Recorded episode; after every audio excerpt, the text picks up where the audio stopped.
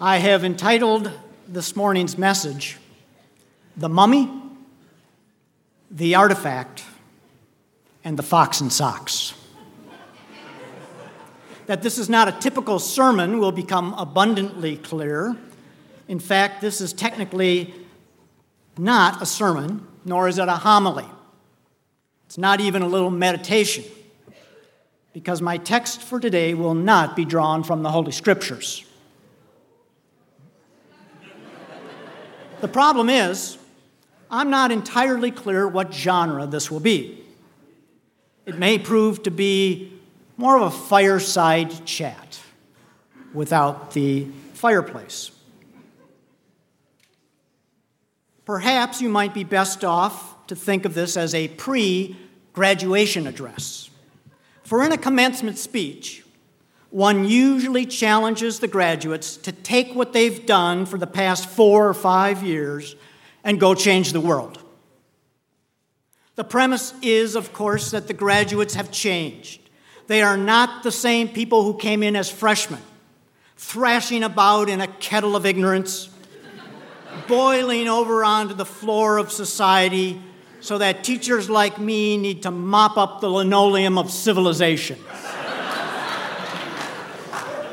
The premise is that the graduate is educated, imbued with a newfound intellect the college graduate is not only oozing with intelligence, he or she is standing in the slop. This, of course, is the premise of the commencement speech you will someday hear. Today, I wish to address that transformation that is supposed to take place, that change in your life. For, for you as freshmen, will be the premise of the commencement speaker on an evening in May 2022. But what is that transformation and how are you to face it? 122 years ago, in 1896, the father of psychology in America, William James, spoke before the Philosophical Club of Yale University. The title of his still famous lecture was The Will to Believe. A year later, when he was sending his lecture to a publisher, he felt the need to explain why he had spoken of matters of faith to an academic audience. He wrote, Academic audiences, fed already on science, literature, mathematics, and the like, have a very different need. What they needed, according to James, was the will to believe. Today, I address an audience of the faithful an audience of believers. And as a counterside to William James, I want to address you, the faithful, on matters other than faith that are important to you. My text for this morning is not a biblical text. Neither is my text from the Apocrypha nor the pseudepigrapha. My text is not even from the collected works of Shakespeare. Today's text is taken rather from the North Central University catalog. Although at first thought this might seem humorous or even a bit outrageous, I assure you of my seriousness. For in the catalog, we read the following vision statement for the university, your university. It reads as follows North Central University will be recognized as a globally influential university that prepares exemplary Pentecostal leaders and ministers. This concise phrase, prepares exemplary Pentecostal leaders, is the target I want to zero in on this morning. After all, this is the very core of why this place exists. Basically, NCU is here to assist you in becoming educated leaders. But what does it mean to be such a leader? There clearly are many ways to answer that. However, given the goal, let me share a hard saying with you. I realize you may not swallow it, but I sincerely believe this to be the case. Here it is there's more to being a leader than simply being a spiritual person. you gasp. You're shocked. You're thinking in the back of your mind, I always heard that Brookman was a heretic. but let me say it again in another way a life of devotion, a life of following Jesus, a life of prayer, while they are absolutely crucial, these are not necessarily things that are going to make you into an effective leader. That is, there are other dynamics involved in your transformation. Let me read some selected verses from the university catalog, around which my thoughts for this morning will focus. In a section on the means for actualizing the vision statement, there are eight objectives listed that address this issue of what it takes to move through the matrix of life to the point of becoming a Pentecostal leader. The catalog reads thusly Completion of the academic degree programs make it possible for the student to communicate clearly and effectively within the church and to a world which desperately needs a Savior, to relate the present to the past, to demonstrate expanded perceptions of life and refined aesthetic sensibilities, to develop and maintain a practical wellness model for living, to utilize systematic approaches to examine nature and to solve problems. To solve problems in a disciplined, imaginative way through analytical, critical thinking skills, to observe and interpret human behavior, to acquire a functional knowledge of the Bible. Today, I am just going to focus in on three objectives to communicate clearly and effectively, to relate the present to the past through an understanding of the historical process, to demonstrate expanded perceptions of life. Well, the concluding paragraph in this list of eight objectives reads as follows As a result, students should be able to build into their lifestyle and ministry the skills, the knowledge, the attitudes, which will help them make a significant contribution to their generation. They should become flexible, lifelong learners who are curious, adaptive, analytical, literate, morally sensitive, critically appreciative, and theologically literate. That's the kind of leader we want you to be. We want you to be a person who makes a significant contribution to your generation while serving God. This is that transformation, which is the premise of your coming graduation commencement speech. This morning, I will offer you a couple of metaphors for thinking about your life.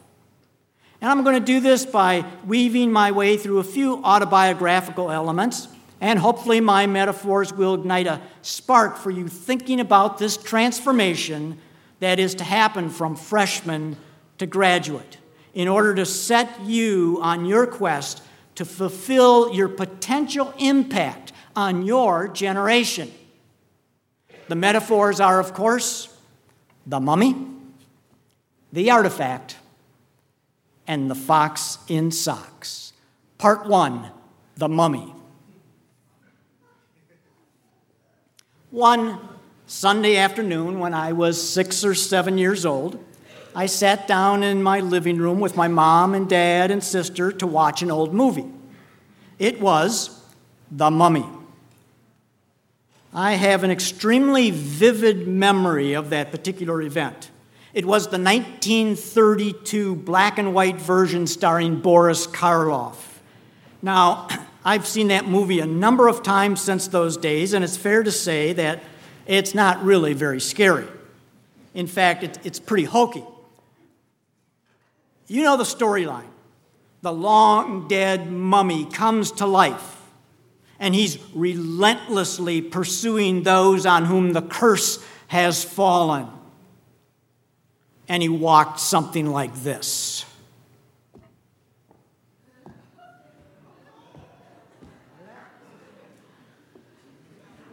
Oh. Of course, I suspect that most of you are more familiar with the 1999 film version starring Brendan Fraser. In fact, let's take a look at the trailers for these two movies so that the image of the mummy is etched in your mind. Let's roll that first video.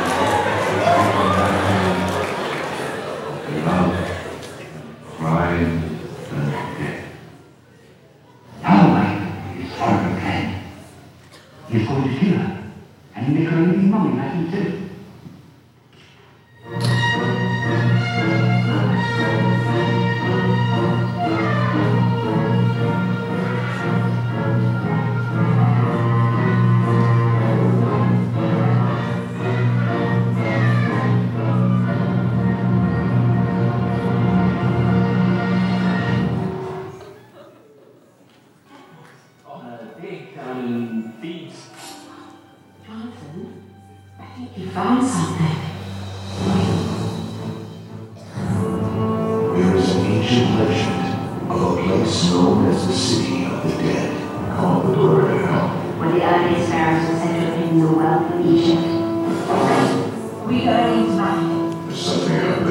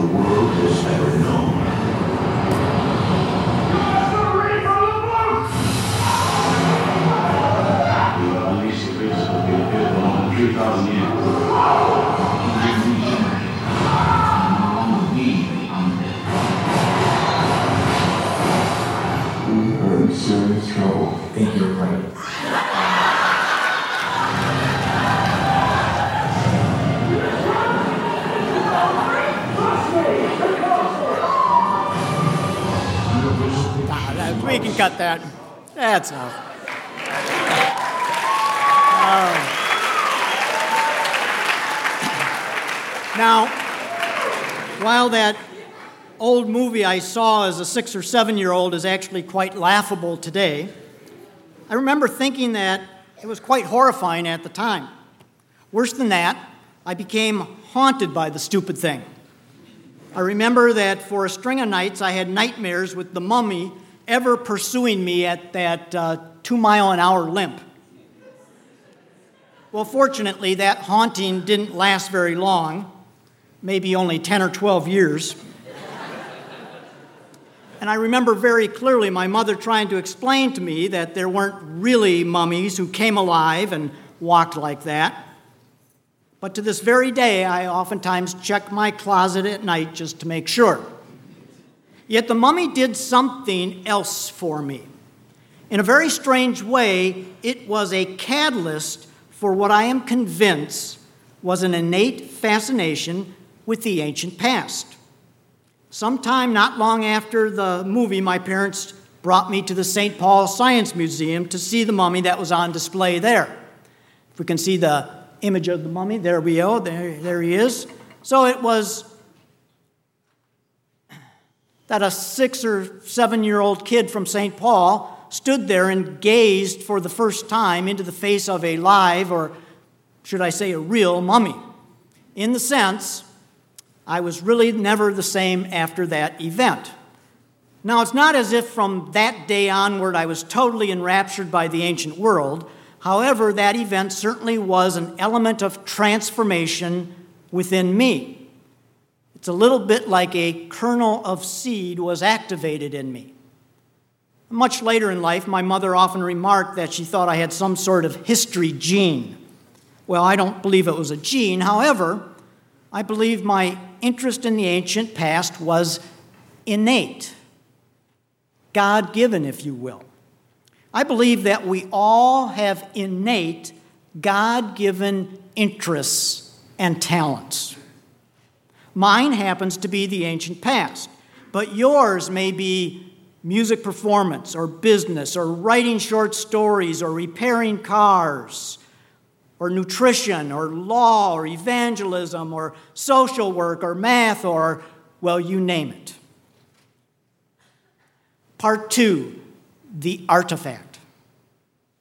The artifact is a metaphor for the catalyst, whatever it turns out to be for you. It's that thing that will elicit this transformation that you're seeking the transformation into becoming an educated leader.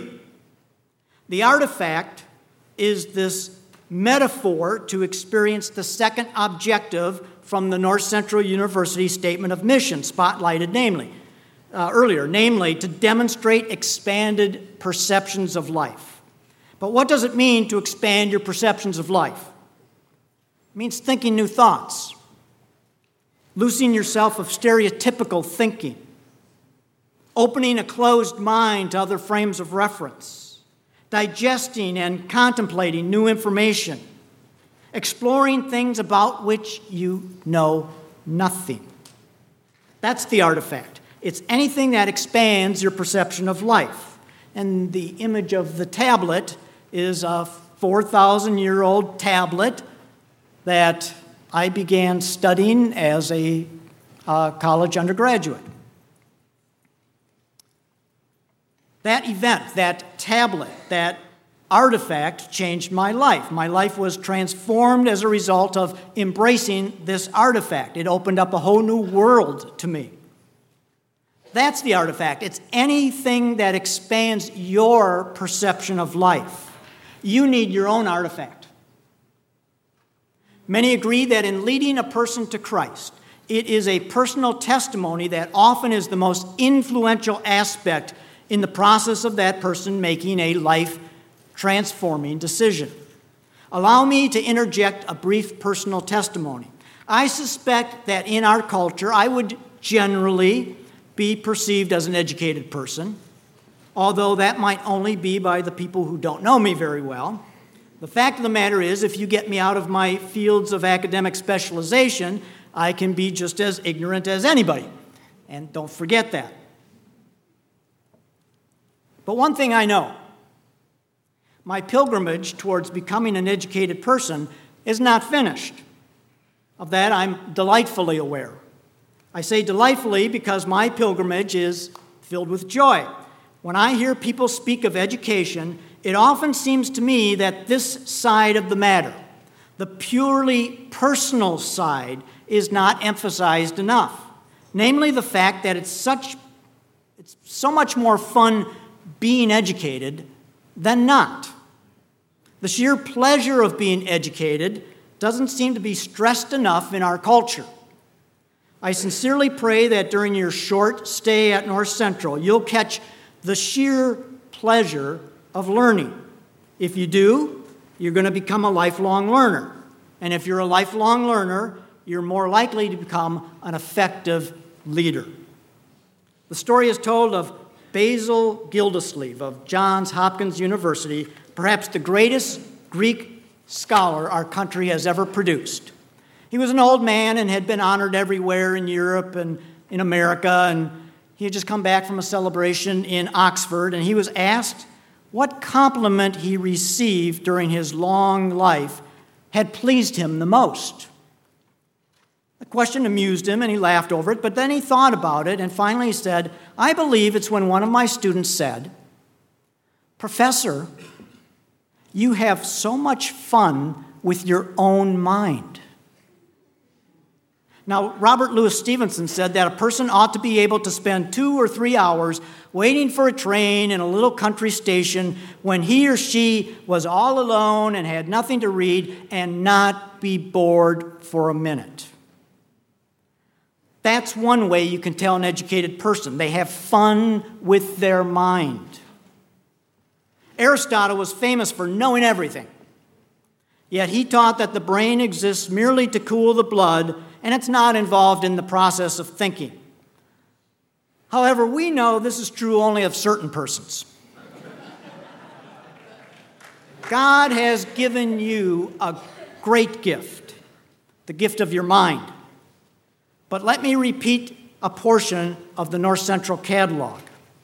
Students should be able to build into their lifestyle and ministry the skills, knowledge, and attitudes which will help them make a significant contribution to your generation. If over your tenure at NCU you can begin to manifest these qualities, you will make that transformation into becoming an effective leader. Part three the fox in socks. This brings us to the third objective in the college catalog. And the fox in socks is a metaphor to communicate clearly and effectively. In this short video clip, the fox in socks is dialoguing with Knox, a creature of unknown species who lives in a box. Let's uh, just do about 20 seconds of this clip. Fox in socks.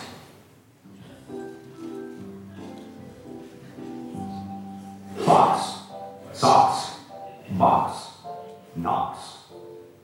Knox in box, fox in socks. Knox on fox in socks in box. That's plenty, yeah. Dr. Seuss, yeah, you gotta love him. Who else can take 250 words, rhyme them, and in so doing communicate a lasting message to the audience?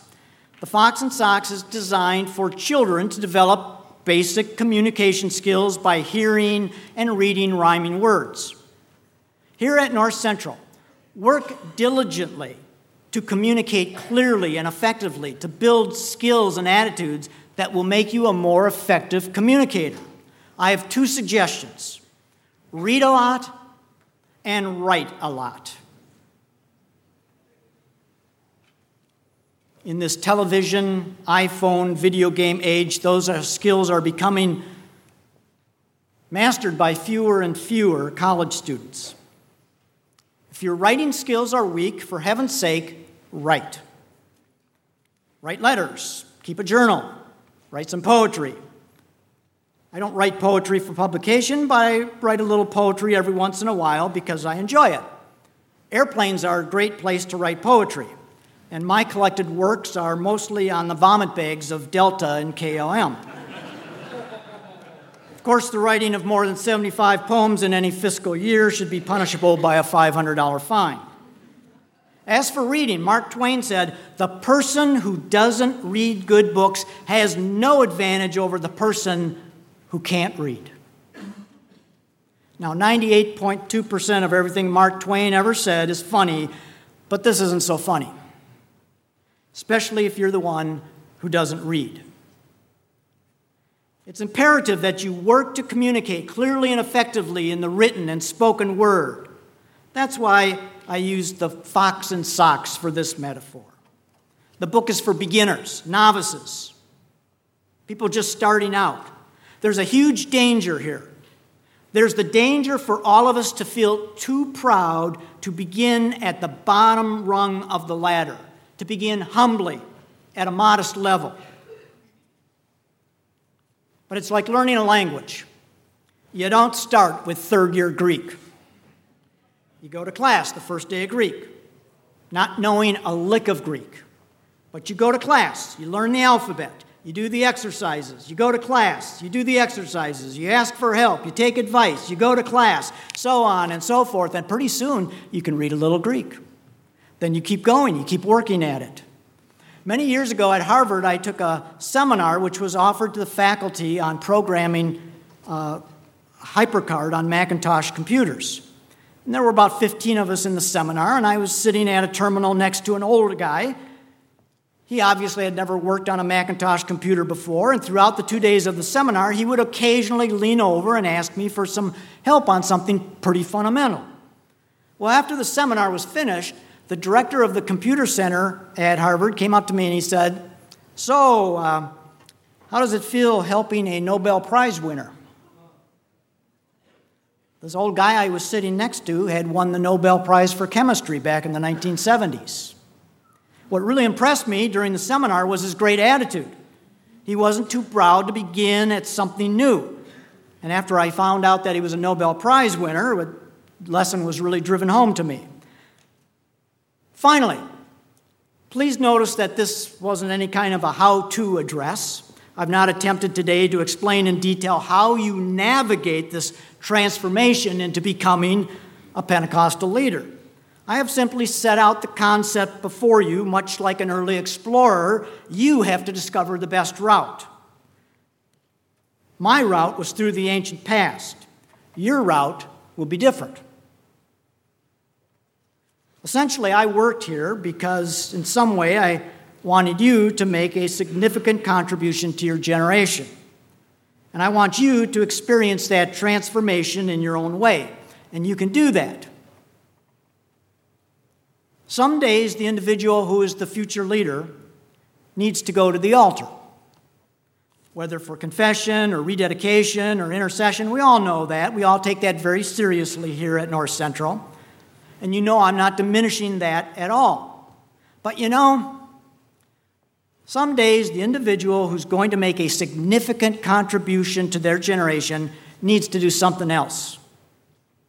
I want you to respond today to the challenge of becoming that leader. But you're all going to do it in different ways. Some of you have a writing assignment due tomorrow that you carelessly dashed off. And you're going to respond by carefully rewriting it tonight, seriously striving to communicate more clearly by the written word, checking your spelling, your grammar. Some of you have already in this semester skipped classes simply for no other reason than you didn't feel like going to class. I'm sorry to say that you have squandered some opportunities that many people in the world would long for. However, you're going to respond by not glibly skipping classes anymore. You're going to transform into a person who takes advantage of the great window of opportunity that you here, have here at North Central. Some of you didn't read a short assignment due tomorrow because you don't perceive yourself as a good reader. Reading seems like a lot of hard work to you. You're going to respond tonight by doing the reading, giving a thought and time improving your reading skills. You see, there's a myriad of ways you can respond to the challenge of becoming a lifelong learner who communicates clearly, who can relate the present to the past, who demonstrates expanded perceptions of life in order to make a significant contribution to your generation. So today, as we end chapel, let's pray together as a community of believers that God will through His Spirit, strengthen our individual resolve to work to become the kind of leaders He wants us to be. Let's pray together. Lord, we ask that you hear this humble prayer. May your Holy Spirit enable, empower, and entice each one of us to use the innate gifts and interests and the abilities that you've given us in order that we may actualize ourselves into being better able to communicate the good news of your gospel to people around the world. Amen. And finally, tonight, as you turn out the light, settle in for a good night's sleep. Remember, the mummy the artifact, and the fox in socks. God bless you. Have a great day. You are dismissed.